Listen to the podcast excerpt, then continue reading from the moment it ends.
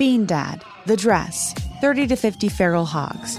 If you knew what any of those were, you spend too much time online. And hey, I do too. 16th Minute of Fame is a new weekly podcast hosted by me, Jamie Loftus. And every week we take a closer look at an internet character of the day. Who are they?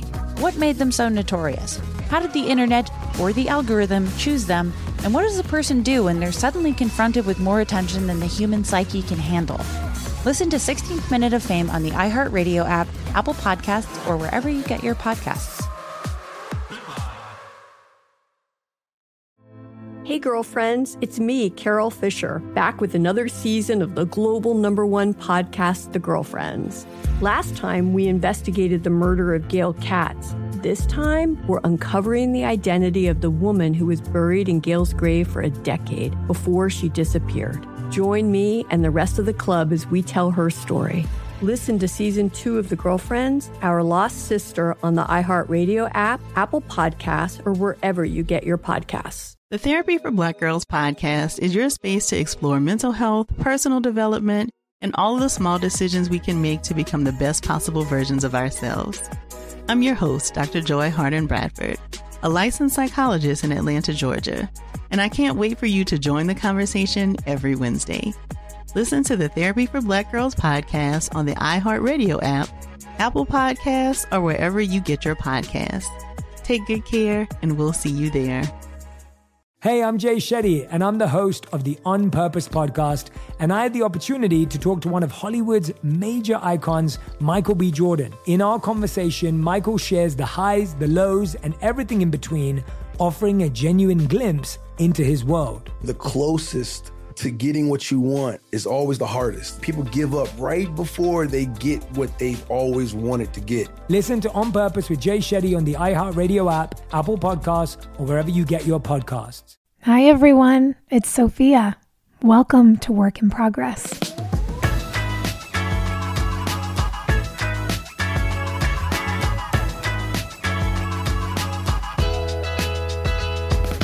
Hello, Whip Smarties. Today we have an incredible trailblazer, a woman whose work in the space of making us all more vulnerable about our humanity, our aging, our love lives, and how we see ourselves. I'm just so incredibly inspired by her. Today we're joined by none other than Paulina Porizkova. Paulina was born in Czechoslovakia in the Cold War, relocated as a political refugee to Sweden, and then began modeling in Paris at the age of 15. In 1984, she was the first Central European woman to ever appear on the cover of the Sports Illustrated swimsuit issue. By 1989, she was the face of Estee Lauder. The same year that she married her former husband, the frontman of the Cars, Ric Ocasek. He was 40 at the time, and Paulina was just 19. And in the decades to come, during their marriage, motherhood, a budding writing career for her, there was also sadness, loneliness, isolation, eventually a divorce, and the revelation of a deep betrayal after her ex passed away. And Paulina really stunned her fans by being fiercely vulnerable and open. She came to the internet expressing her sadness and grief with such a disarming honesty that she really called in the world to share in her experience of being a woman who had to start over. She wrote an incredibly beautiful book called Unfiltered about her exploration of everything heartbreak, grief, beauty, aging, relationships, reinventing, and finding your purpose. And You've got to read the book if you haven't. You've got to follow her on Instagram if you don't. Her community is certainly one of my favorites in the digital space. And I feel like every time I peruse her page, I learn something. Let's jump in.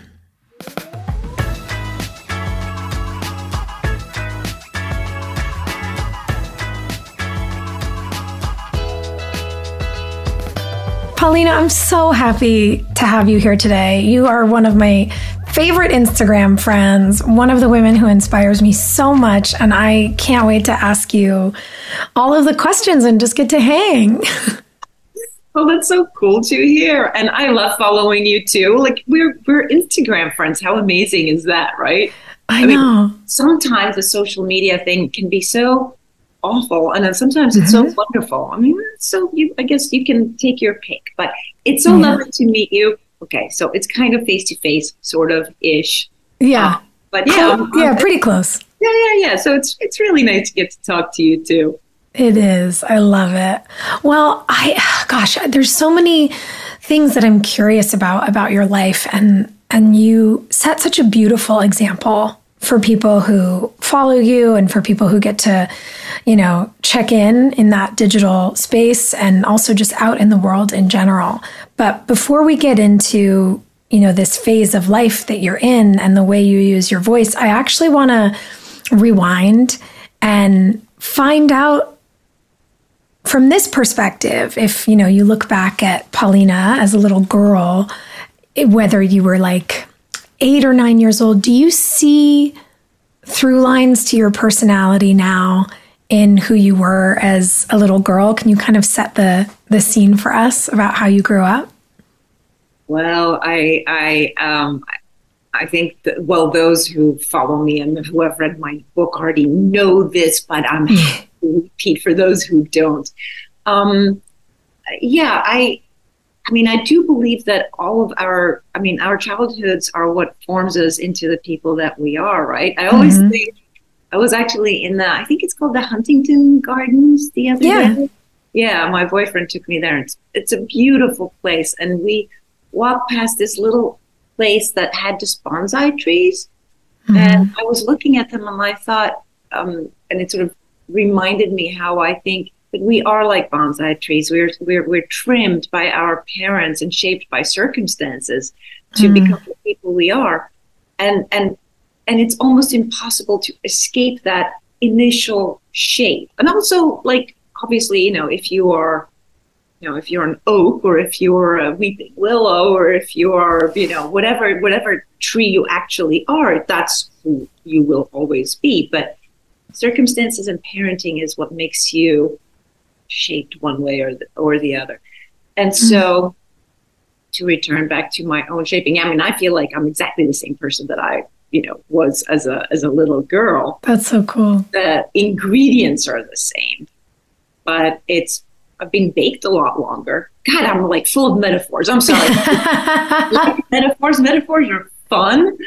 And like this, this one always sort of brings me back to the metaphorical. I, I apologize, but um, I was, you know, I was uh, when I was three years old. My parents left um, uh, me because they were escaping the then communist invasion of um, Russia. Mm-hmm. Actually, it was the Soviet Union back then. Um, and they left me because they were young and they thought they didn't realize the consequences of their actions. They were, you know, in their early 20s and, and they thought I guess they thought that they would get out of the country and then sort of, you know, have me sent for. Like wherever they were going to end up, they were they were going to send for me, and that, of course, didn't work out um, because once the uh, Soviet Union invaded the Czech Republic, all the borders were closed, and then we were stuck behind the Iron Curtain until the 90s. Yeah. Um, so that separated me from my parents for a really long time, and uh, and and so I sort of unwittingly, like I feel like sometimes life has propelled me in these ways that I'm not responsible for. You know, like mm. I'm not responsible for being a child left by our parents, um, and also I became the sort of symbol of uh, of the Iron Curtain, the the deprivations of the Iron Curtain, because my parents, in order to get me out of the country, used a lot of the Swedish press. Sweden is where they ended up after. Mm-hmm and so I became so I became like this famous political refugee.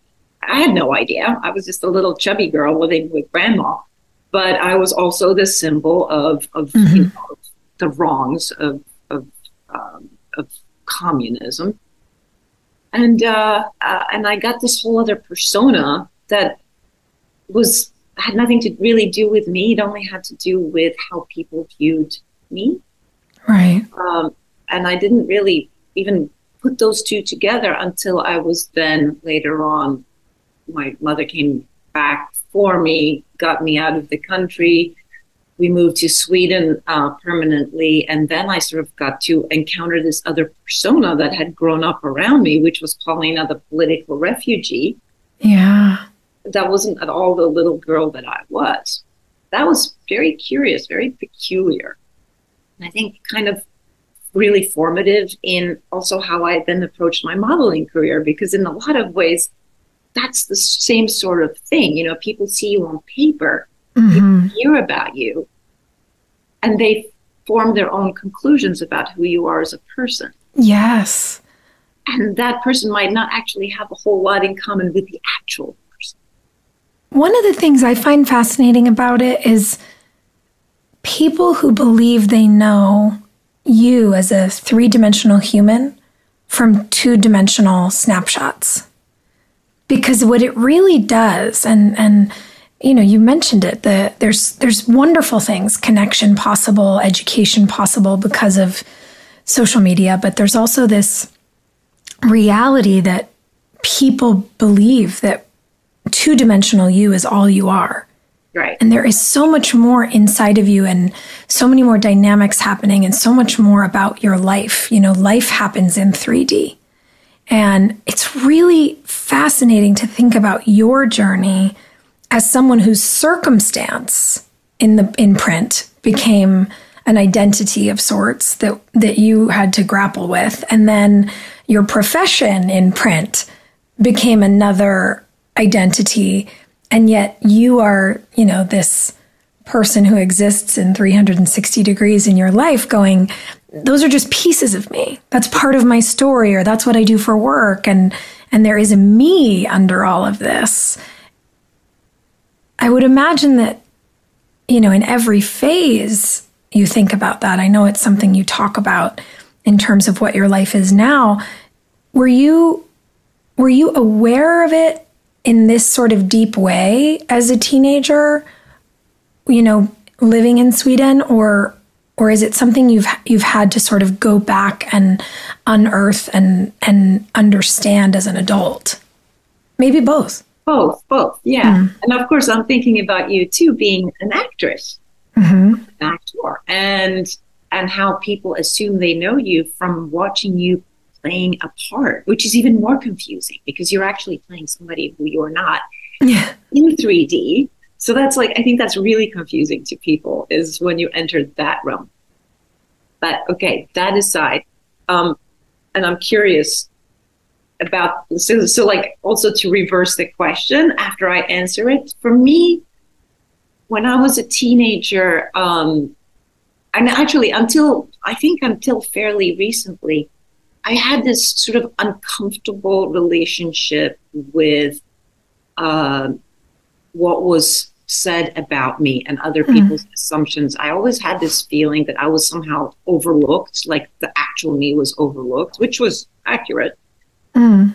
But I didn't, yeah, I couldn't exactly, I couldn't put it into words. I didn't spend a whole lot of time pondering it because when you're young, you have a lot of other things to do that, you know, that are a lot more pressing. Yeah going out.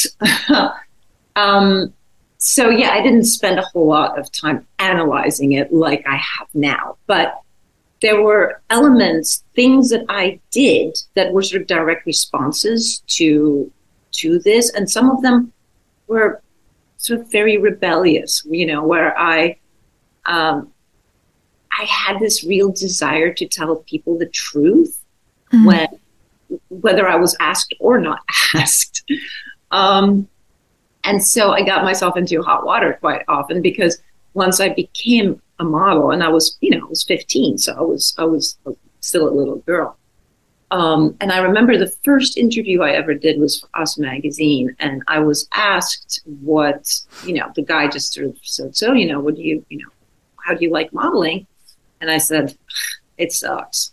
that became the headline of the piece. You know, model bites the that feeds her. You know, modeling sucks. And yeah, there was a there was an element of that, um, but of course, but there was also this desire to sort of stop people for a moment and and and and sort of be like, hang on a second, just like before you put your assumptions on me, let me stand up and speak for myself. And that was sort of an attention grabber. Mm. Um, I, I, just wasn't wise enough at that time to actually be able to really unroll it and and make myself heard the way that I want it to be. And that mm-hmm. has all come with age and with social media, because on social media, we actually have a voice, even though, as you say, we're two dimensional on social media. But we're not being translated through somebody else. It's yes. not a journalist taking your words and fitting them into the character they want you to be. It's you getting to speak your mind from from the well of you. Mm-hmm. And uh, so it, it, in some ways, the you know, social media for me has been kind of the one of the best things that has happened to me. We'll be back in just a minute, but here's a word from our sponsors. Bean Dad, The Dress, 30 to 50 feral hogs. If you knew what any of those were, you spend too much time online. And hey, I do too. 16th Minute of Fame is a new weekly podcast hosted by me, Jamie Loftus, where every week I take a closer look at an internet character of the day. Who were they? What made them so notorious? Why did the internet choose them? And what does a person do when they're suddenly confronted with more attention than the human psyche can handle? I'll be talking to internet historians, experts, and yes, the main characters themselves to get a fuller picture. Because I think that even outside individual experiences, a character of the day tells us something about how the internet worked at that time and how the attention economy developed into the freaky three headed dragon it is today.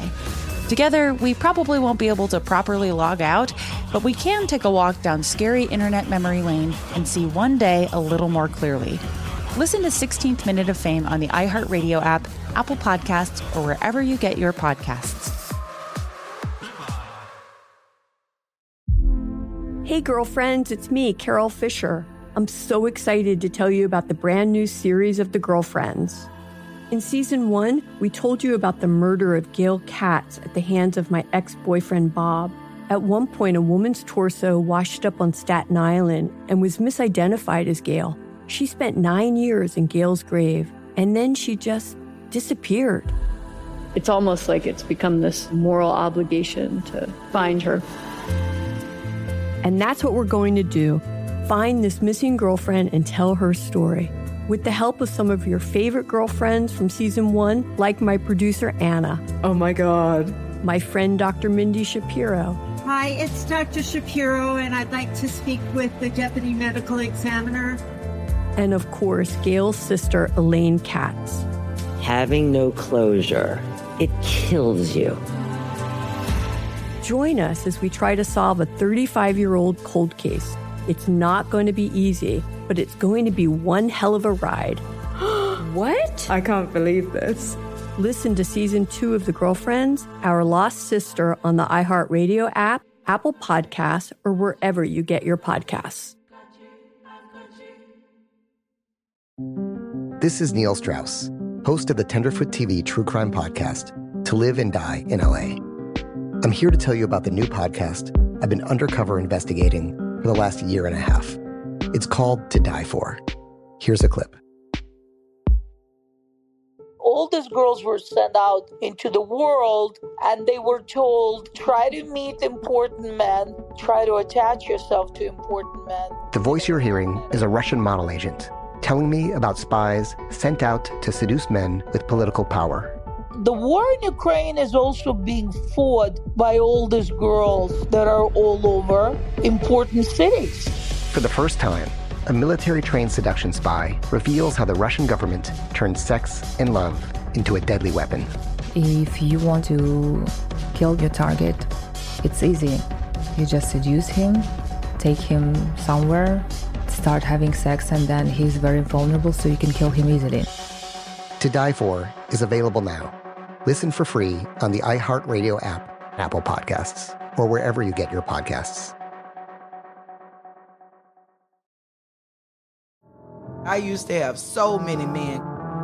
How this beguiling woman in her 50s. She looked like a million bucks. With zero qualifications. She had a Harvard plaque tricks her way past a wall of lawyers and agents. She's got all of these Maseratis and Bentleys all in the driveway. Is it like a mansion? Yes, it's a mansion that this queen of the con uses to scam some of the biggest names in professional sports out of untold fortunes about six million. Approximately eleven million dollars. Nearly ten million dollars was all gone.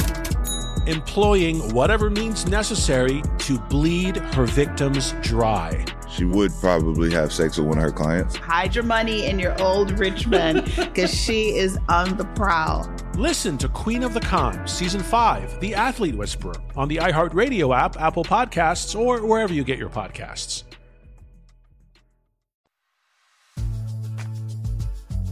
What about you? How- Did you when when did you start acting? Uh, gosh, when I was 18, I was doing, you know, theater in school before that. Um, but I didn't really venture into a professional world of it until I was in college. And I love being a storyteller, but it is, you know, to your point, there's there's conflict there. It's really wonderful and it sucks, you know, getting up and having to move away from your family, um, having it be completely impossible to have any version of, you know, a routine or schedule a doctor's appointment or, um, you know, travel when you know, someone gets married or God forbid someone passes away. Like it's weird to sort of be beholden to an industry so intensely. I love it and it's hard. It's it's all of the things. And I think what made it all the more strange for me was, you know, junior high and high school I went to an all girls school that was very academic, which I loved, you know, super nerdy for me. And then within three years of graduating high school, I was on this massive hit TV show, kind of at the whim of an industry that, despite having grown up in LA, I knew nothing about. I didn't know about its machinations. I didn't know about its propensity to use young women to um, create, you know, fodder that would make money for other people, but not those young women. like I, I just, I, I got thrust into it so fast and I had no idea what I was doing. And I, I really got chewed up and spit out. But I think experiencing that and realizing how young women are so often treated as pawns, um, as commodities. Yeah, objects. In, objects in the jobs you and I do, uh, made me a very feisty little activist because I went, oh, no, no, I don't, I'm not going to agree with this. This is, this is some bullshit. Uh, and so you know, the advent of social media, similarly to what you're saying, you know, enabled me to speak more. Right. And I think one of the things that in this stage of life where I feel freer than I've ever felt before and more myself than I've ever felt before is I've realized that sometimes I'm ready to talk about something right away and sometimes I need to sit. Right. And that's that's new too because it is such an immediate platform. So it's it's ever changing to your point. You know, I think the relationships with all of it shift. But I, I can't imagine, you know, for you sort of hitting the ground running in the way that you did it at just 15. It was hard for me at 21. And 15 is so young. I mean, how how did that happen? So, you know, you you escaped finally or, or you were able to be brought out as this political refugee with your family. You move to Sweden. And then this modeling career happens. Were you in the midst of a culture shock or did you feel like you settled in Sweden and then this happened? What, what was that time like for you? It was actually, I, I, for a long time, I thought that that was the hardest part of my life. Wow. Because it was so incredibly hard and um, and such a dark part of my life that I sort of had the carte blanche now and that I wasn't going to go through any more severe hardships. And nay to that. turns out that's not how life works. Nope. Turns out they keep coming. Yeah, yeah. Um, but yeah, that was a that was a, a very difficult time for me as a child because yes, I did come. I we hit Sweden when I was like ten, and I had to relearn a culture. Of course, I had to, you know, learn a language. I had to, and but not. It's not like when you move from country to country that you only learn a language. There's also like things that are not so obvious to you, like um, children's programs, um, you know, stories, uh, folk songs, traditions. Of, mm. You know, oh, you have to take all of this in and make that your own in order to fit. In order to fit, like you are part of this new country and that you fit. And I so wanted to, like we all want to fit in, right? Mm. I so wanted to fit in. And I never did. I was never allowed to fit in. Not not in those years. And I think it was mostly because I was famous. I was famous as a political refugee. So all these kids in school looked yeah. at me and they were like, well, you smell because you're communist. Um, mm. and, uh, so it's like I had this cloak of otherness that I couldn't mm-hmm. shed no matter how hard I tried to be like everybody else. I, I, I have an essay about it in my book in mm. where I'm talking about like the, the, the, just the money part of it where I thought, oh, maybe the reason you know your ch- child so you simplified things maybe the reason that i'm not fitting in while i'm assimilating so well i'm speaking the language i'm you know i'm, I'm i was better at swedish than most of my classmates because i love language um, uh, and so I thought, oh, so maybe it's money. It's because we don't have very much money. And so I don't get to buy the cool clothes that everybody else is wearing. And I kind of mm. look like, you know, I look like there's like a refugee because my mom kept insisting in dressing me in all these fashions she got in secondhand stores that, you know, set me back about 10 years pre, you know, pre whatever the time was, the, the, the mid 70s. And so I thought money could, would buy me a way out of that. And went to work over the summer and, and, worked really hard all summer so I could get enough money to buy that one pair of jeans and that one t-shirt and that one pair of Keds, mm. you know, that, that and the military belt that would make me look like everybody else. And uh, and I was really excited. It was like, you know, was that, you know, like after the summer I'm gonna come back and I'm gonna I'm just gonna be one of like I'm gonna be one one of you. Yeah. And, and I managed to get the, the, the outfit and I and I walked in first day of school. It was ninth grade, so I was like 14. And, uh, and it seemed to and it made no difference at all. It's like nobody saw the same people that didn't see me before didn't see me now. Mm-hmm. And the same people that picked on me then picked on me now, just for a different yeah. reason. Now they started picking on me because I was trying to actively fit in. And so I got my head dunked in the toilet, and uh, um, and that's what I got for my, you know, for my trying to fit in.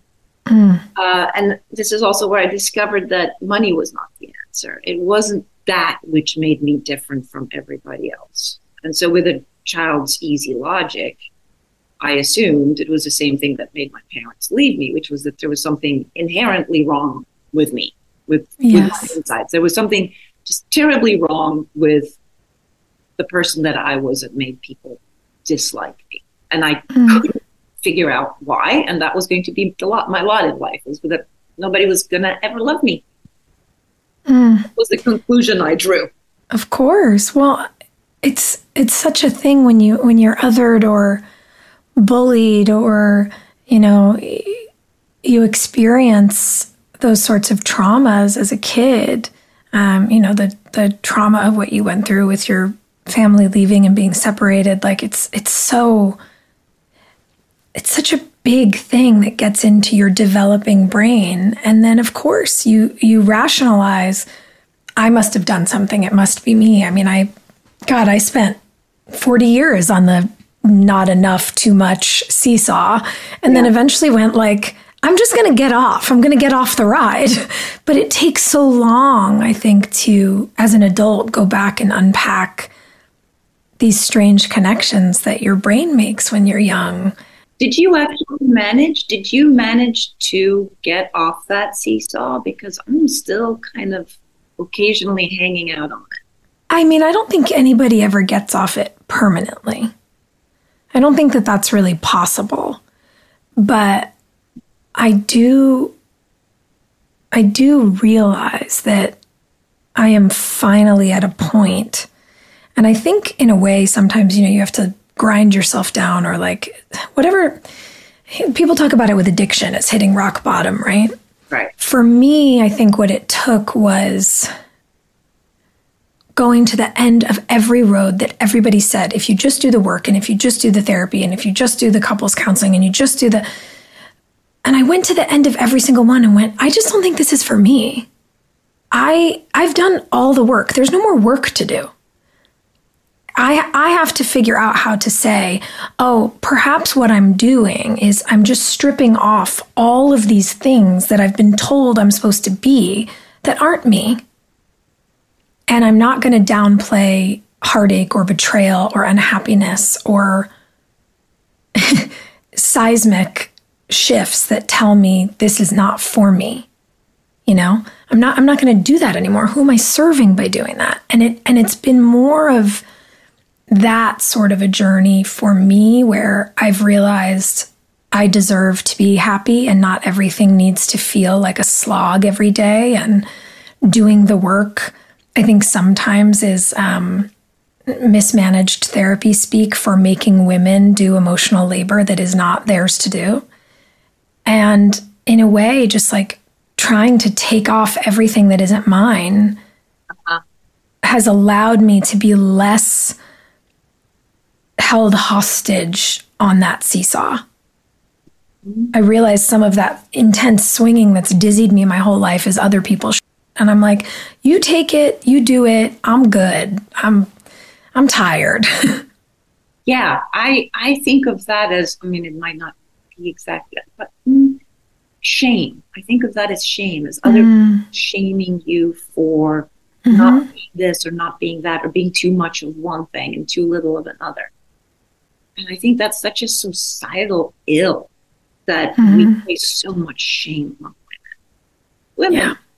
Mostly women. Like I always mm-hmm. keep thinking, men only get shamed for one thing. Uh, there, I mean, there's a lot of things that go under the umbrella of the one thing, but men are shamed for not being men enough.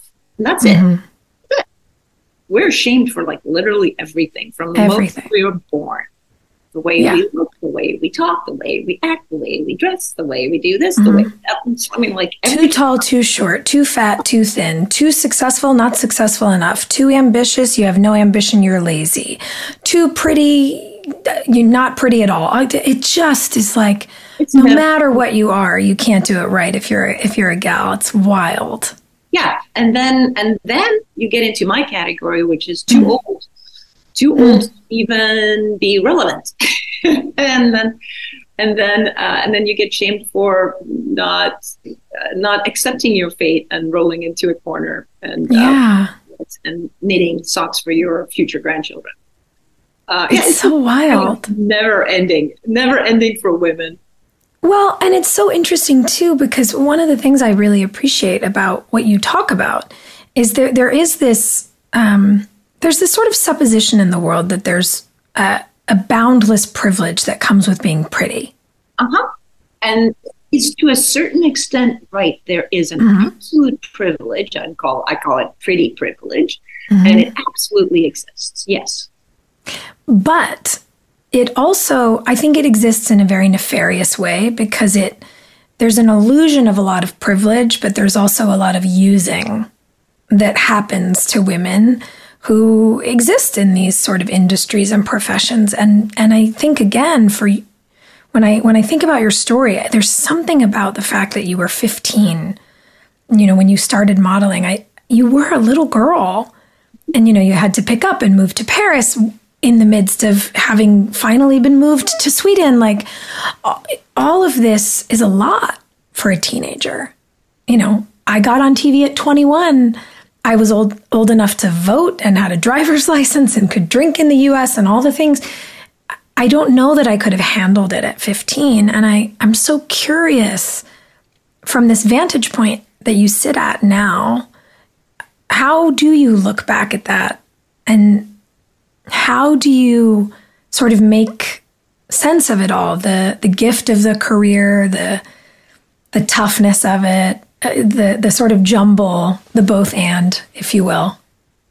I'm not sure if i i'm not sure if it makes sense honestly. Mm. i think a lot of things that happens to people does not make sense and you just kind of have to accept that it never will.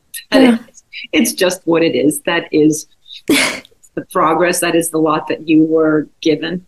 Yeah. I mean for me um, on one hand in sweden i was in a in, in a school where where children where other girls were mercilessly bullying Mm-hmm. um, and I couldn't fit in no matter what I did. And I was suicidal at, at 12. I, I tried to um, slit my wrist in the bathtub. And fortunately, I, I got a very dull uh, knife and, and nothing really happened. And I still have a little, like, little star on my wrist from, from the attempt. Um, and so, you know, I missed my grandmother desperately because she was what she was my mother. I missed my, I missed, I missed my childhood, my home where I felt, Yeah. home, which was, you know, Czechoslovakia. And I felt so desperately alone and, um, and like I was just never going to fit in. Um, and so Paris, moving to Paris was sort of afforded me a, a new door. Like I have no idea what behind, what's behind this door marked number three, but there'll be something else but the misery behind door number two. And so um, I was terrified, but it, I felt like, well, could it get any worse? I mean, I Right. suppose it could, but at that at that at that point, I didn't think so. And what was waiting awaiting me at, at, at the other end of behind door number three was um, and it was freedom, it was complete and utter freedom, which a 15 year old should not have, mind you. I don't highly recommend that to uh, most people or, or to myself. The cost of that freedom um, is uh, this pretty devastating anxiety that I have with my with me ever since. Because again, like you were talking about our jobs not providing a routine. You're never you were never in the same place twice. You like for me every day you're working with different set of people in a different location, and that sounds like a lot of fun. Unless you think of it as a, you know, you're a 15 year old kid and you're in a country where you don't speak the language and you don't know the people, and you are treated as an object. Yes. But a pretty object. So again, confusing. Like, was it was it unpleasant to suddenly go from being called, you know, communist whore to, you know, beautiful young woman? Nah, that that wasn't so bad. You know, mm-hmm. it was like that felt pretty good, and getting attention for being pretty as opposed to just different and you know ugly definitely was definitely a, a- was a better feeling but, but then, then with that comes this whole other thing of like fulfilling other people's expectations of you. Mm-hmm. Now when your job is literally just be pretty it's amazing how hard it is to wake up in the mornings and and believe that you are pretty. Mm. Because you will look at yourself in the mirror every day and you'll go oh no. There's like a you know a, a little vein in my eye that's going to lose me my job. There's a pimple on my chin. Back in 1980 when i started there was no such thing as all that um, you know like i mean now you can you know use any filter or any you know app and make yourself look flawless. Back then we actually had to look the way we looked on the page because um, you know painting over something cost a lot of money. So we Yeah. were expected to show up flawless. And uh, nobody is flawless so it, it then puts you into this whole cycle of anxiety about waking up the next day and something being out of place, something having moved so that you will lose your job, so that uh, people will be unhappy with you. I mean, it's like you are this Right. precious object and you cannot crack, you cannot get dusty. And would that happen? I mean, as a as a kid, you know, bopping around Paris and going from shoot to shoot, you know, you said it yourself. It sounds glamorous, but when you really get into uh, the reality of it, it's hard and scary and anxiety inducing. Were were there days where you would show up to things and and be dismissed or watch other girls just get dismissed from jobs? Oh yeah, oh yeah. So actually, very early on, um, that would see that it, that wouldn't happen to you when you are established as a model and somebody's paying you a large amount of money for Mhm. work that you're expected to do. Then it doesn't happen anymore. But when Right. you're starting up, yeah, I got I got fired on my like I think third day of work, which completely, you know, it I, I thought that was the end of my life. That's it. They're sending me back to Sweden. Like nobody's gonna want me. Um, because I well actually that day I got fired because the photographer didn't like that I couldn't move right. He kept wanting me to, yeah, I'm a 15 year old kid, and they put these like ball gowns on me with like big brown bows and in a park, and they go, okay, do something. You know, and I'm like, do what? You, so you put a hand on their hip and you smile awkwardly, and they're like, no, not that. You look stupid. Do something else you have no idea what to do and nobody's giving you any any n- nobody's helping you they're just sort of expecting for you to figure this out and i didn't and so i got sent home Mm. and i got sent home because of the pimple i got sent home because one actually once i lost like two weeks of work of, of really important money because i had been working with a photographer that used tungsten lights are these very very bright lights um, and he sort of lined them all up in a row and then you had to look straight into the lights and you could only do it in short like short bursts you could only do it for like a minute or so and then you had to close your eyes because it you know it was blinding you. But after working with him all day um, my retinas were completely burnt. And so i woke up the next day and my eyes were just glowing red. I had no i had no whites in my eyes at all. It was Oh, completely burnt. And um, so besides the pain of that, uh, and also me going like, "Oh my god, like what's what's going on?" Is this permanent? Yeah. Yes, I'm 16 years old. I don't know any doctors in France. I don't know what to do. Um, well, fortunately, the agency uh, did send me a doctor, but it's like, yeah, well, you know, your eyeballs are, your retinas are burnt, and it's going to take about two weeks to Yeah. heal itself. So, you know, stuff like that will happen. Um, and I think a lot of people feel like um, that's a small price to pay for all of the benefits that you get from this. Right. And maybe that's true. I'm maybe that's true. I think in the I think in the whole the in the in the span of of of of a life lived for selling beauty, I suppose it is, um, is that you become an object to people and you see yourself as an object. You Mhm. you get used to the idea that you are in fact an object. Mhm. Um, and that's that hasn't really hit me until now. I'm 58. And I'm finally finding out how much of my life I spent being okay with just being an object. Like Mhm. there's nothing really expected of me, desired of me, um, but to be pretty. And Right. how long, how that sort of, you know, that obviously comes at a cost of of everything else. And now a word from our sponsors who make this show possible. Bean Dad, The Dress, 30 to 50 feral hogs. If you knew what any of those were, you spend too much time online. And hey, I do too. 16th Minute of Fame is a new weekly podcast hosted by me, Jamie Loftus, where every week I take a closer look at an internet character of the day. Who were they? What made them so notorious? Why did the internet choose them? And what does a person do when they're suddenly confronted with more attention than the human psyche can handle? I'll be talking to internet historians, experts, and yes, the main characters themselves to get a fuller picture. Because I think that even outside individual experiences, a character of the day tells us something about how the internet worked at that time and how the attention economy developed into the freaky three headed dragon it is today.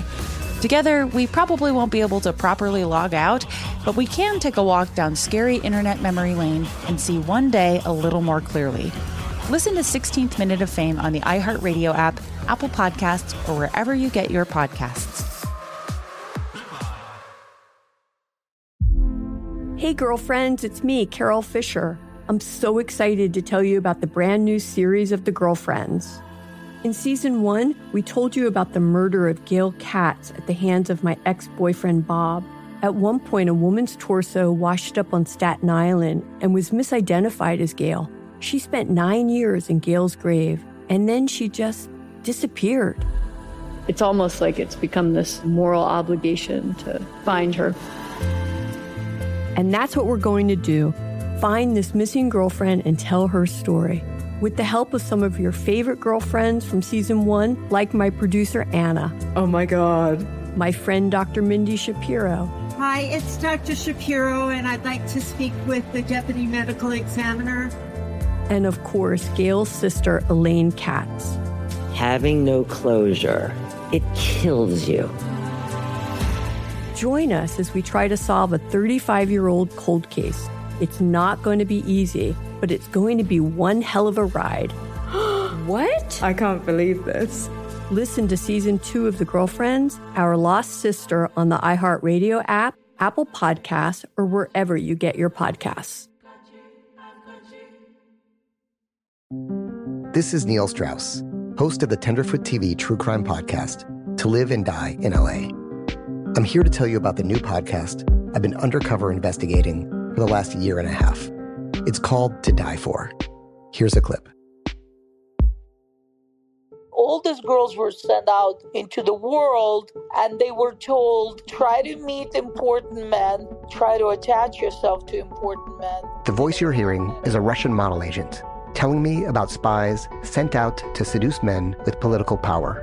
the war in ukraine is also being fought by all these girls that are all over important cities For the first time, a military trained seduction spy reveals how the Russian government turned sex and love into a deadly weapon. If you want to kill your target, it's easy. You just seduce him, take him somewhere, start having sex, and then he's very vulnerable, so you can kill him easily. To Die For is available now. Listen for free on the iHeartRadio app, Apple Podcasts, or wherever you get your podcasts. I used to have so many men. How this beguiling woman in her 50s, She looked like a million bucks. with zero qualifications, She had a Harvard plaque. tricks her way past a wall of lawyers and agents. She's got all of these Maseratis and Bentleys all in the driveway. Is it like a mansion? Yes, it's a mansion that this queen of the con uses to scam some of the biggest names in professional sports out of untold fortunes. About six million. Approximately $11 million. Nearly $10 million was all gone. Employing whatever means necessary to bleed her victims dry. She would probably have sex with one of her clients. Hide your money in your old rich man because she is on the prowl. Listen to Queen of the Con, Season 5, The Athlete Whisperer, on the iHeartRadio app, Apple Podcasts, or wherever you get your podcasts.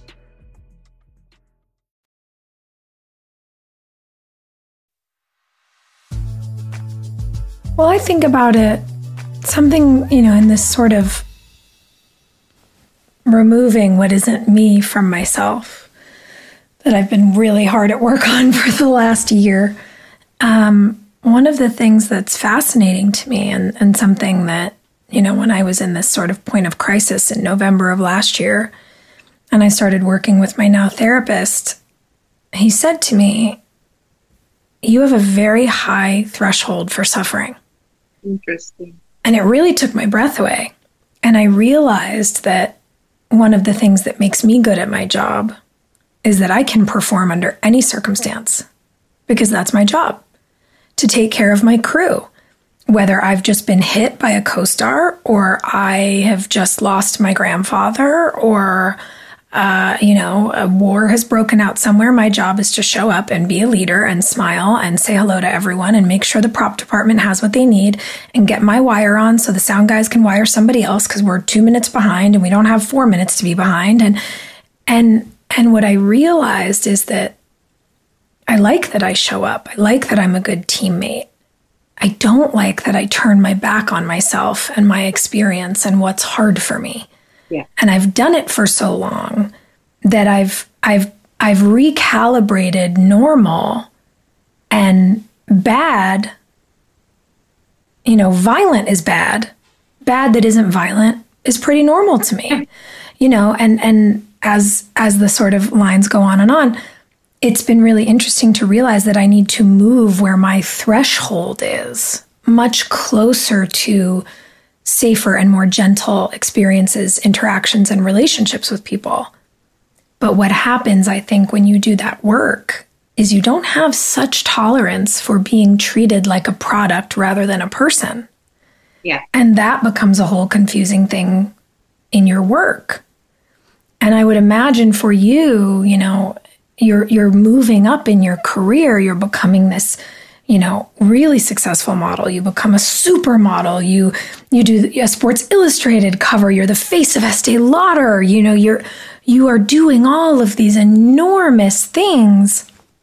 And in a way, the more you can be this beautiful product, the more rewarded you are. Yes. But I wonder, you know, from this point of incredible self awareness that you are in, that you help teach other people to do, you know, do you look back and go, oh, I can see the. I can see the pain and the purpose in that stage in my career. I can see how, you know, at 19, I fell in love with a man who was 40 and didn't think that that was weird. And, and maybe, you know, so much of your love story was beautiful and at this stage we look back and we go like who's talking to teenagers? You know we have we have we can hold the both and of these things. And yeah. I, I guess i just i'm so curious about that sort of meteoric rise. You know what happened to you in the course of four years? Does it feel wild to look back on it now?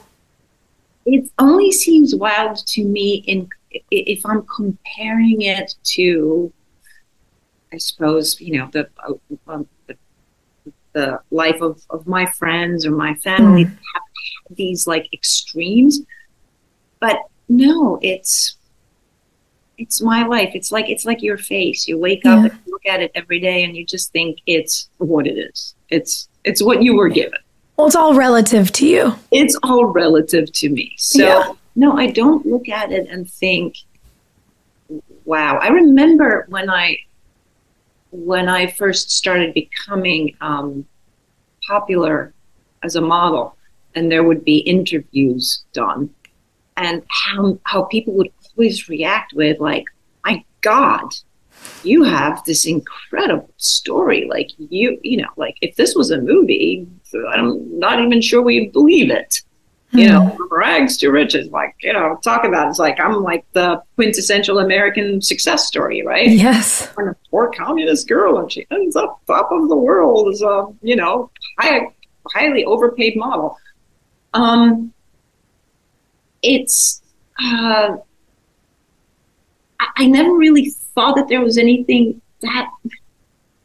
I think as a child, you don't think that there's you you sort of believe that well i did actually and like this is going way back hmm. for for for um, comparison's sake. Um, when i was little i thought because my parents lived in sweden um, i thought everybody's parents lived in sweden. I thought that that's what parents did. Yeah. like you know i didn't question it. This is what happens when you're a child. You don't question it. You grow up within a certain set of circumstances and you go oh well, you know, I'm sure everybody else grew up like this. Mm-hmm. And then when you start seeing little indications that maybe that's not true. No, actually, other people's parents live in the same house. Oh, very puzzling. And then yeah. you have to start sort of making these connections where you're like, oh, okay, so that that that that makes me somehow other. And I guess I felt to be other for such a large part of my life. Yeah. I don't really know what it's like to feel included or to feel connected to people mm. without feeling like I'm somehow an outlier, always on the on the sidelines. Yeah. Until now, like now, having written a book mm-hmm. and doing these events with women that are my age that come to me and that have read my book and will say, how much we have in common. Yeah. And thank you for this because it really resonated with me. And, you know, like this is the most connected that I've ever gotten to be. Yes. So, what do you feel like led you to this? Because you do write from this really profoundly connected place, and, and you do have these beautifully frank conversations with all of us who follow you. What what do you think made that shift for you to live unfiltered? It was never a shift. It's just that nobody listened. Mm. Nobody cared because I was an object. So nobody cared to hear from the vase. Nobody Mhm. cared to hear from, you know, the luxury car or whatever the hell I Yeah. was, whatever I represented. Right. It was not, um, you know, um, I was incredibly fortunate to be in this exalted position, and mm-hmm. having a voice was not a part of the deal. Right. This is who I've always been. Yeah. Never been filtered. I've always told the truth when mm-hmm. asked. It's just literally that was not interesting to anybody. And I'm still reeling that it's interesting to anybody now. Yeah. And isn't that what's so interesting about social media? How much of it changed that for us? Because we didn't have to rely on people to ask the questions and then print the article. We could just print the thoughts. It- and, you know, there's this great moment in the book where you talk about the girl in the bar who recognized you and she, you know you're the crying lady on instagram i loved that post oh my gosh and and you said that that was really kind of the first time you felt heard I took it as such a compliment. It's funny when I was retelling that story after, right after, to my table mates, they were sort of slightly horrified. They were like, "Oh no, are you okay? Like, are you, you know, do you feel terrible about being called?" And I was like, "No, no, no, guys, you're not getting it. This is a huge compliment." Yeah. You know, she, the, the, I don't care what she calls me, but the fact that she's, you know, that she took it as your vulnerability is allowing me to uh, show mine. Like it makes me feel like it's okay not to have to be perfect all the time. That was the greatest compliment I've ever gotten. I mean, I I, I still live off of that actually. Yeah. Yeah. Well, and and do you think that that helped to motivate you to continue to keep going and have the conversations you have online with people in the way you do? I think that initial connection that, you know, I, and I think I've mentioned this on Instagram too enough times now, but my initial connection to um, social media, to Instagram specifically, was just being at the end of my rope again. It was a moment of like sitting in the bathtub with a knife. Um, but this time, you know, I'm a grown up. I have two children who are grieving. I can't, I can't do these like little pity parties. Not that. I think in my case it was a little bit of a pity party. and I don't think it was. Uh, I don't think that I seriously considered Mm. killing myself uh, because I sort of knew that, well, that it would be a selfish move and that, um, and it was kind of like, this is going to sound really strange, but it was almost like an idea that I toyed with um, to relieve some pressure to think like, well, you know, I could always kill myself like later. Mm. You know, like I don't have to do. I, you know, I'm like, I don't really want to wake up tomorrow, but I have to. Um, I can always call it quits when everything is settled. Mm. Not fair. Not not thinking straight, obviously. So this is why I plugged into Instagram because I was literally I was so desperately alone and so Yeah. full of pain. And there was nowhere to go. There were no friends. It, w- was middle of COVID. There was Yeah. nothing I could do. And so I tossed that. It was like writing little help me notes, sticking them into a bottle and casting it out into sea. Yeah. Maybe somebody will get it. Maybe maybe there'll be one person that will hear me and go, "Oh, I hear you," or one person that'll go, "You know what? I kind of feel like you. We can hold hands through this experience." And of course, it turns out because it was COVID and was a lot of other really unhappy people. It was not unique to me. It sort of built a little community. Yeah. And that's kind of where it started, where I felt like there was support. Of course, there's Mhm. also, you'll always get the haters, you know, the people that, Well, uh, you know, uh, you, you need to get stronger meds and get off of here. Like, who cares? And I always think, um, well, then don't be on my page. It's, it's really simple. The, the Yeah. algorithm is really simple. If I bother you, don't be here. just don't be here. Yeah. Like, hello, who's the smart one now? Yeah. Um, but I think getting that kind of support and, and, and feeling that little sense of, of, of this little community of, of women that were my, my peers, women my age, or just people who were in a lot of pain, um, made it made it really something like a community. Like so, it's Yeah. a community that I keep returning to because now this community has done incredible things for me. I mean, it's gotten people. You know, I use my voice and people listen. And now a word from our sponsors. Bean Dad, The Dress, 30 to 50 Feral Hogs. If you knew what any of those were, you spend too much time online. And hey, I do too. 16th Minute of Fame is a new weekly podcast hosted by me, Jamie Loftus, where every week I take a closer look at an internet character of the day. Who were they? What made them so notorious? Why did the internet choose them? And what does a person do when they're suddenly confronted with more attention than the human psyche can handle? I'll be talking to internet historians, experts, and yes, the main characters themselves to get a fuller picture. Because I think that even outside individual experiences, a character of the day tells us something about how the internet worked at that time and how the attention economy developed into the freaky three headed dragon it is today. Together, we probably won't be able to properly log out, but we can take a walk down scary internet memory lane and see one day a little more clearly. Listen to 16th Minute of Fame on the iHeartRadio app, Apple Podcasts, or wherever you get your podcasts. Hey, girlfriends, it's me, Carole Fisher. I'm so excited to tell you about the brand new series of The Girlfriends. In season one, we told you about the murder of Gail Katz at the hands of my ex boyfriend Bob. At one point, a woman's torso washed up on Staten Island and was misidentified as Gail. She spent nine years in Gail's grave, and then she just disappeared. It's almost like it's become this moral obligation to find her. And that's what we're going to do find this missing girlfriend and tell her story. With the help of some of your favorite girlfriends from season one, like my producer Anna. Oh my God. My friend Dr. Mindy Shapiro. Hi, it's Dr. Shapiro, and I'd like to speak with the deputy medical examiner. And of course, Gail's sister Elaine Katz. Having no closure, it kills you. Join us as we try to solve a 35 year old cold case.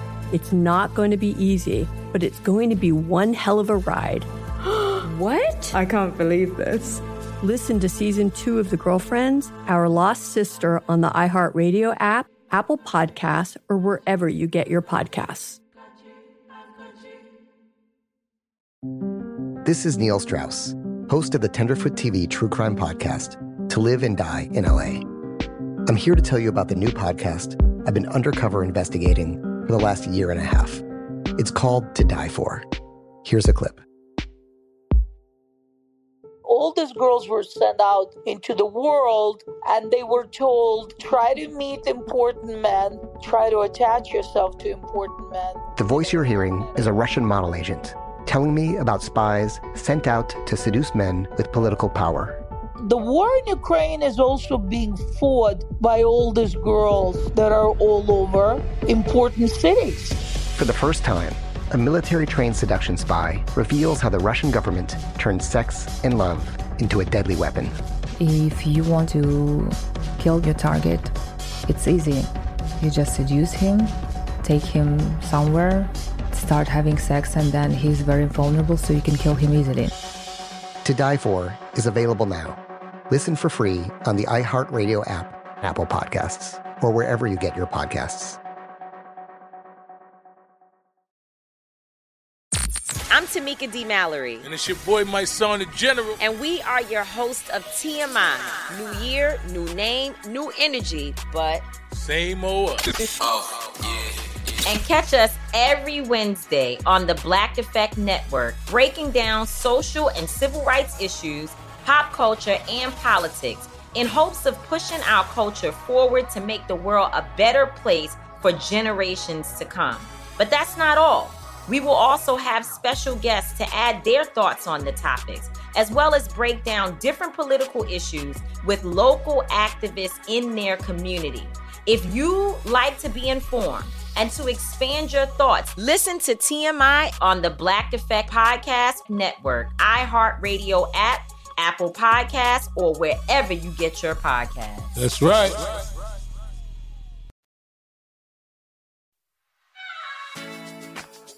And I think there's something so beautiful about that kind of vulnerability because we do fear as humans that, you know, we'll tell the truth and people will go, ooh, too much and lean out. Yeah. And what really tends to happen is when you get vulnerable, other people lean in and say, oh, wow, I feel that too. And I have loved watching the way that you opened up to talk about navigating grief and the way that you open up to talk about, you know, navigating finding love, navigating aging and menopause and sexuality and all of these things that so many people seem to be so scared to talk about, but they're so central to our lives and and our identity. And it's a joy to watch the lean in when these conversations move out in the world and I guess I'm really curious, you know, from this vantage point, having been as open as you've been over these years and cultivating this community of women, you know, what do you love about it? What do you love about being vulnerable? What do you love about aging? What advice are you giving to women in this in this community that you've built? Well, I mean, you kind of just answered that question by asking it. Um, what I love is this community aspect. Mm. Is that I can put out a question out there, and I will get.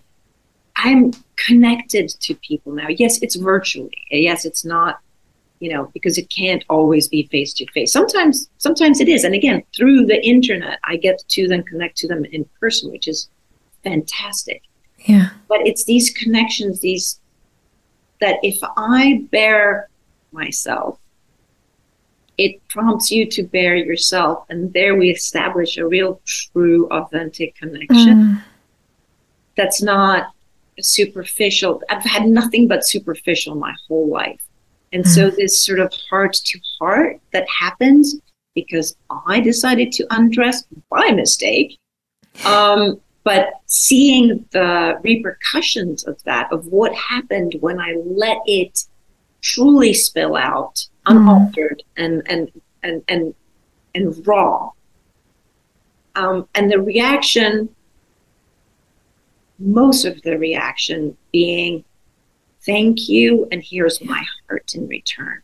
Mm. that is that is just that is a place that I've never been in. I've never gotten to bare my heart, and I've never gotten to hold yours in return. And it's mm. to me, it's like it's like sl- life has suddenly taken on a meaning. Like, oh, this is what it's all about. It's about yeah. connections. It's about connecting to people. This is also why I will sometimes ask, you know, like the other day I, I just posted a very simple post about what does free Palestine mean to you.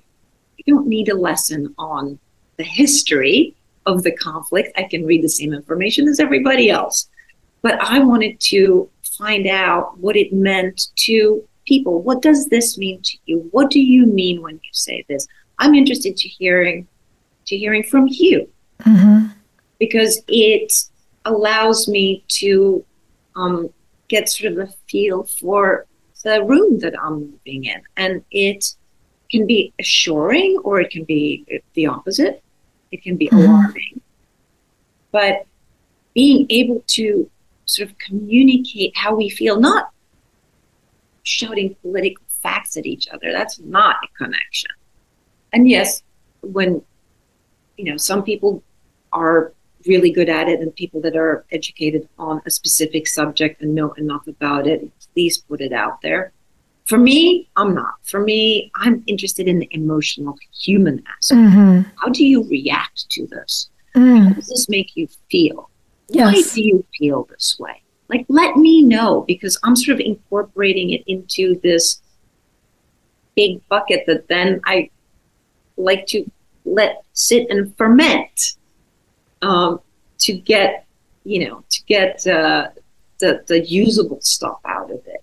Mhm. When Mhm. it does need to sometimes sit and mature. It's- It's like this is not stuff that it's not like you said before. It's not about an immediate feedback. Sometimes you have to take things in and just let them sit, and let them pause. Yeah. Sort of, and it, this is how I. This is how I get new ideas. This is how I learn. This is how I grow. Is by Mhm. listening to other people's opinions that don't necessarily agree with me, that I don't Mhm. necessarily agree with, and find the humanity in all of our perspectives. Sometimes, so there, there are there's occasions where this is impossible. I Yeah. think we, we know we know that, but in most cases, we all just want to be heard. Everybody Yeah. just wants to somehow register as existing and having and being heard. Sometimes it's just enough to be heard by one person, and this is sometimes why trolls need to troll. It's because they want to be heard by somebody, even if it's you know it's like that child that's being you know getting negative attention is better than no attention Right. so sometimes i feel for them too i think oh my god you're you you you need to you need to be offensive in order to be heard heard how what a what a sad pattern you're in Yeah. Yeah, what a hard position. I'm curious because I I feel very similarly to you in that the you know the bigger the topic, the more I want to glean and and digest and really sit with it and and find thoughts, the more patience I'm giving myself to do so now than ever before. Some of these topics that you're talking about are so big, you know, concepts like aging and sexuality and our voice and how women are allowed to use their voices in the world and, and what doors we have to kick down to use them in the ways we want to. What do you think, having gleaned so much from your community, is there is there advice that you feel like has fermented for you that you'd give to women about navigating their aging and embracing their sexuality at any stage? Um, you know, really feeling at home in their bodies and beings.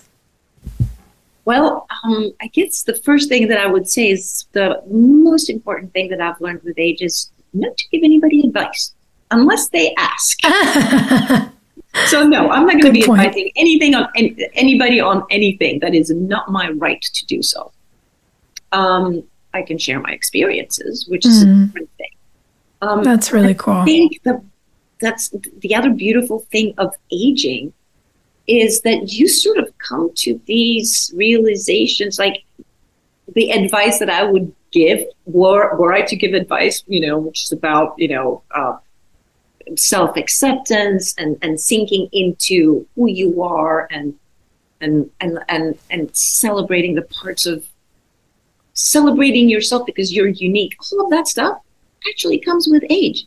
You will all do that if you pay attention. Not you specifically, but if if if people pay attention, they will sink into the same spot where I am with age. That is the benefit of age. That is the beauty of sort of turning the corner and understanding that um, that yes, you have unique traits. You have like the, the the thing that constitutes you is unique and therefore of value.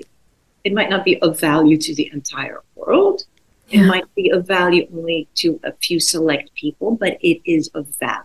And I think that is the thing that we all feel like we need is like to be of worth, to be again coming back to wanting to be heard. Um, and and the the blowback to this is when you talk about well, actually, the biggest blowback I get, I'm sorry, I'm like jumping around a little bit. The, big, the biggest blowback I get is daring to be a sexual female at my age Hmm. because you are sort of allowed to age, um, you know, with grace. Um, by, I guess, starting to dress in sort of male looking suits and wearing your hair shorter and, you know, all of those things that are sort of typically the male domain. You are now, as an older woman, you're supposed somehow supposed to move into that. Like you're supposed to Hmm. be a handsome older woman. That's allowed. Like you can have a certain element of power about you, but you have to move into the male domain. Um, If you if you represent yourself as still a, a a sexual creature, that's when you get the really big blowback. This is what people don't want from you. Mm-hmm. Postmenopausal woman is not supposed to, I guess, want sex, um, and she's not Hmm. supposed to be sexy especially if she looks her age. Again, you can slip Mm. by a little bit if you look younger. If you look younger, then it's okay to, you know, to to post some bikini shots of yourself. Um, but if you actually, if you look your age, then that's an absolute no no. It has to be sexless. You have to be sexless. Uh, I'm not sure what exactly the cutoff point is there. Do you remember that skit that Julia Louis Dreyfus did the last couple day? Yes.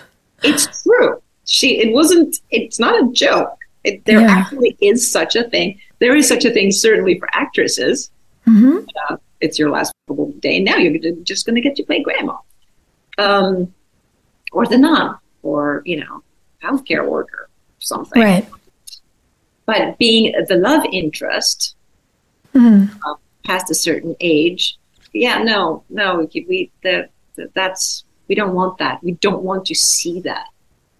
And yet, women my age, my girlfriends, a lot of them that are single, recently single, been single for a while, um, are the most ferociously sensual and sexual women I know. Mhm. Like now, you don't have kids. You don't have to worry about you know what your children need and always putting other people first um, you know you actually get to you have time to have sex to be sexy to feel sexy um, in whatever variation that you you know obviously it's different for different people but Yeah. Finally you have the time for it and and and you're not supposed to you're not supposed to you're not supposed to desire it anymore like that time is better spent baking cookies And now a word from our wonderful sponsors. Bean Dad, The Dress, 30 to 50 Feral Hogs. If you knew what any of those were, you spend too much time online. And hey, I do too. 16th Minute of Fame is a new weekly podcast hosted by me, Jamie Loftus, where every week I take a closer look at an internet character of the day. Who were they? What made them so notorious? Why did the internet choose them? And what does a person do when they're suddenly confronted with more attention than the human psyche can handle? I'll be talking to internet historians, experts, and yes, the main characters themselves to get a fuller picture. Because I think that even outside individual experiences, a character of the day tells us something about how the internet worked at that time and how the attention economy developed into the freaky three headed dragon it is today. Together, we probably won't be able to properly log out, but we can take a walk down scary internet memory lane and see one day a little more clearly. Listen to 16th Minute of Fame on the iHeartRadio app, Apple Podcasts, or wherever you get your podcasts. Hey, girlfriends, it's me, Carole Fisher. I'm so excited to tell you about the brand new series of The Girlfriends. In season one, we told you about the murder of Gail Katz at the hands of my ex boyfriend Bob. At one point, a woman's torso washed up on Staten Island and was misidentified as Gail. She spent nine years in Gail's grave, and then she just disappeared. It's almost like it's become this moral obligation to find her. And that's what we're going to do find this missing girlfriend and tell her story. With the help of some of your favorite girlfriends from season one, like my producer Anna. Oh my God. My friend Dr. Mindy Shapiro. Hi, it's Dr. Shapiro, and I'd like to speak with the deputy medical examiner. And of course, Gail's sister Elaine Katz. Having no closure, it kills you. Join us as we try to solve a 35 year old cold case. It's not going to be easy, but it's going to be one hell of a ride. what? I can't believe this. Listen to season two of The Girlfriends, Our Lost Sister on the iHeartRadio app, Apple Podcasts, or wherever you get your podcasts. This is Neil Strauss, host of the Tenderfoot TV True Crime Podcast, To Live and Die in LA. I'm here to tell you about the new podcast I've been undercover investigating for the last year and a half. It's called To Die For. Here's a clip all these girls were sent out into the world and they were told try to meet important men try to attach yourself to important men the voice you're hearing is a russian model agent telling me about spies sent out to seduce men with political power the war in Ukraine is also being fought by all these girls that are all over important cities. For the first time, a military trained seduction spy reveals how the Russian government turns sex and love into a deadly weapon. If you want to kill your target, it's easy. You just seduce him, take him somewhere, start having sex, and then he's very vulnerable, so you can kill him easily. To Die For is available now. Listen for free on the iHeartRadio app, Apple Podcasts, or wherever you get your podcasts. I used to have so many men. How this beguiling woman in her 50s, she looked like a million bucks, with zero qualifications, she had a Harvard plaque, tricks her way past a wall of lawyers and agents. She's got all of these Maseratis and Bentleys all in the driveway. Is it like a mansion? Yes, it's a mansion that this queen of the con uses to scam some of the biggest names in professional sports out of untold fortunes about six million. Approximately $11 million. Nearly $10 million was all gone. Employing whatever means necessary to bleed her victims dry. She would probably have sex with one of her clients. Hide your money in your old rich man because she is on the prowl. Listen to Queen of the Con, Season 5, The Athlete Whisperer, on the iHeartRadio app, Apple Podcasts, or wherever you get your podcasts.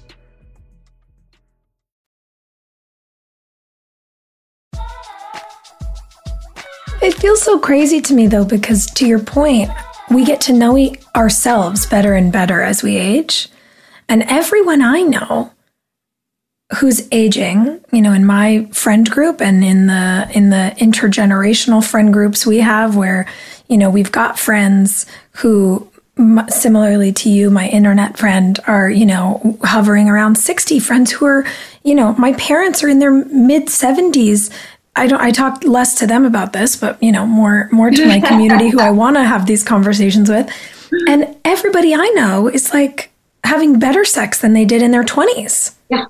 yeah. And and even watching people find you know, rather than the relationships they thought they should be in, the relationships they want to be in. You know, you've been sharing about falling in love and what it is to really be in a relationship that fills your life with such joy and where you feel so seen. That you choose rather mm-hmm. than a relationship that chooses you. Yes. And I think this is a big, big difference because yes. you are a teen when you're in your 20s. If you're in your 30s, yeah, what, what, what, what the relationship is based on is that, um, that spark, right? That je ne sais quoi pas, that chemistry thing, which generally is really just unhealed childhood scars. Oh, right. Let me marry mommy or daddy and try to fix them. And we all do this. Um, the, the well, not hopefully not all of us, but I, I certainly did do this. Um, and it took me until 58 to get to a spot where I'm no longer attracted to my parents. I'm no longer attracted to that yeah. same situation that I was. Yeah to try to heal it, to try to heal myself, to try to mm-hmm. fix them. It's like mm-hmm. I worked all of that stuff out and it has allowed me to look for something else. Like I keep saying, it's readjusting my picker. Oh, I love that. I've I've done the same. Yay! And I think when you finally stop seeking the claws that fit your wounds Mm-hmm. and you go out in the world and you say, what will bring me joy? Not not what will feel familiar to my pain, but what will bring me joy? What's on the other side of healing? What's on the other side of picking at the scar? Yeah, I think joy, we some, again, in my case, I think I confuse the feeling of joy with a feeling of excitement, uh, which is not necessarily a good thing. It's an excitement of the unknown because obviously you get uh, you get excited. Excited and nervous feels the same. Anxious Yeah. but it feels the same, and it's that thing where you get thrown into a situation that you can't entirely navigate or control, and you're uncertain, and that uncertainty makes you feel high Yes. um, and and joy has that same sort of lifting, but minus the pain. Yes. And I think Yes. Often equate falling in love with that painful part. hmm The fact that it doesn't have to be attached to any pain is Mhm. still a freaking revelation to me. Of course, it's life altering because even the idea that you're meant to fall in love, why not rise in love or grow in love? Yes. It, and when and when the f- switch flips, your whole life changes for the better. So, in this in this stage that you're in, I want to. I'm watching the clock, and I want to be respectful of time. I know we've gone over a bit. In this beautiful stage that you're in, you know, you have this unbelievable book, which I know everyone listening at home who hasn't read it yet is going to run out and get it, and everyone who has is nodding along because they know. How do you look at the landscape of your life when when growth and that sort of rising and that joy is so central to where you find yourself? What what feels like the work in progress of your life now? Um, assimilating all of all of that input, frankly, because there's so Mm. much of it. Mm-hmm. Um, it seems like you're doing a terrific job of it. By the way, congratulations. I'm trying. I love hearing this from um, from other women too. And you're you're you're considerably younger, and to be so at home in your skin uh, and processing what you are processing now is like, wow, you have such a. I get a tiny bit envious that you have, you know, that that you have a um, you're much further ahead than I was. So, con- like, congratulations to you on that. For me, it's sort of just understanding that there's there's so much that I don't yet know, and and leaving myself open to hurt, to failure, to the violence that inevit- inevitably comes with learning. I know it, it sounds kind of obvious, like like we should all be in this space, but I haven't gotten into this space until now, until I'm sort of finally comfortable with the assemblage of the, the chemical assembly of who I am and who I was as a child. I mean, my, my boyfriend just said this the other day, and it kind of really stopped me. He said something about how incredibly smart I was. And um, and I go, oh, you know, gee, thanks. That means a lot coming from like the smartest person I've ever met. but, but you've heard this a lot, right? Like you always hear, hear how smart you are. And I thought, no, actually, never heard how smart I was from somebody that I loved, from somebody I was close with. Never ever been told that I was smart. Wow. And when I'm told I was, when I was told I was smart, it was always in, um, uh, it was always in comparison. It was always in like, now, now I'm talking about how smart I am, and I can't find the words. It was always in relation to me being a model. I was smart, Yes. being a model, which is really not that smart. Um, so, uh, and I realized that when he called me smart, I believed him. And that to me was almost a shocking revelation was to kind of go, oh, so at 58, finally some my my love tells me he thinks I'm the smartest woman he's ever known. And I actually believe that to Hmm. me is like having traveled from the moon That's beautiful. To this little space in LA. And so sitting with that, it allows me now to really look around. Yeah.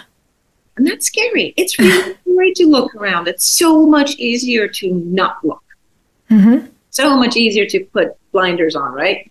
Yeah. Fall back into um, your lazy chair, turn on the TV to a to some to something you've already watched ten times because it's comfort food, and uh, just take that in. That's so much more comforting and so much easier than sitting in a new space and looking around and taking things you don't know.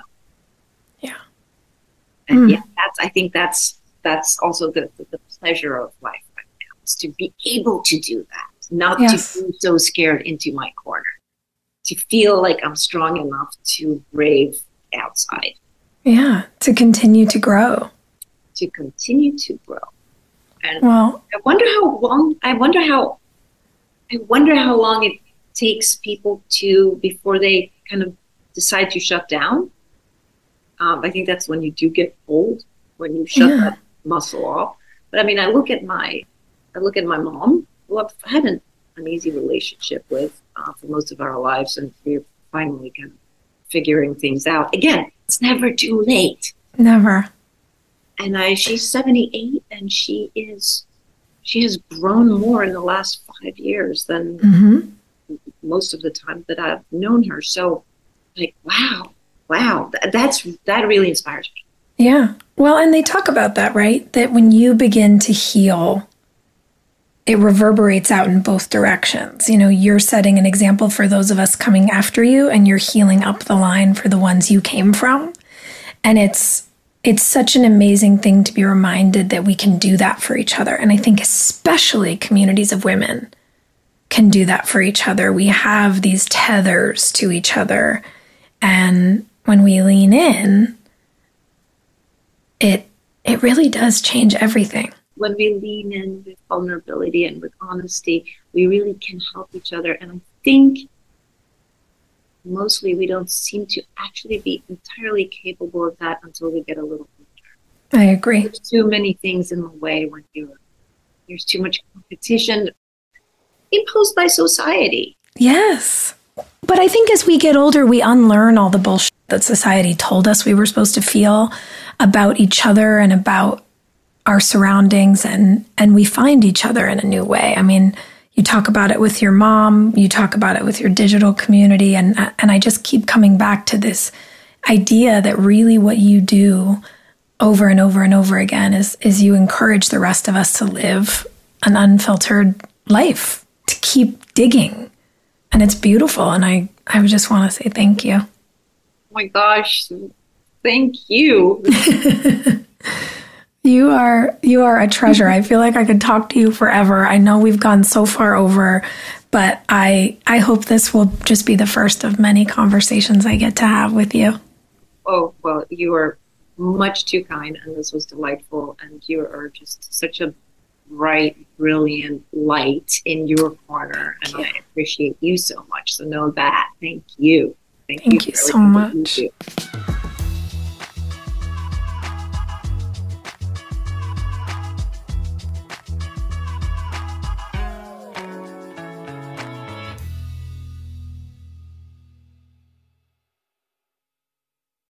Bean Dad, The Dress, 30 to 50 Feral Hogs. If you knew what any of those were, you spend too much time online. And hey, I do too. 16th Minute of Fame is a new weekly podcast hosted by me, Jamie Loftus. And every week we take a closer look at an internet character of the day. Who are they?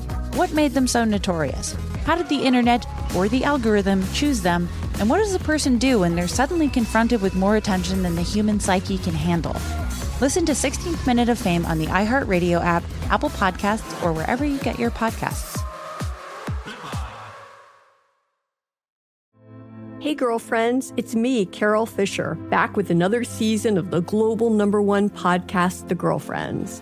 Last time, we investigated the murder of Gail Katz. This time, we're uncovering the identity of the woman who was buried in Gail's grave for a decade before she disappeared. Join me and the rest of the club as we tell her story.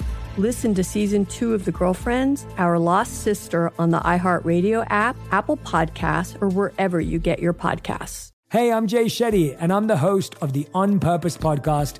And I had the opportunity to talk to one of Hollywood's major icons, Michael B. Jordan. In our conversation, Michael shares the highs, the lows, and everything in between, offering a genuine glimpse into his world. The closest to getting what you want is always the hardest. People give up right before they get what they've always wanted to get. Listen to On Purpose with Jay Shetty on the iHeartRadio app, Apple Podcasts, or wherever you get your podcasts. The Therapy for Black Girls podcast is your space to explore mental health, personal development, and all of the small decisions we can make to become the best possible versions of ourselves. I'm your host, Dr. Joy Harden Bradford, a licensed psychologist in Atlanta, Georgia, and I can't wait for you to join the conversation every Wednesday. Listen to the Therapy for Black Girls podcast on the iHeartRadio app, Apple Podcasts, or wherever you get your podcasts. Take good care, and we'll see you there.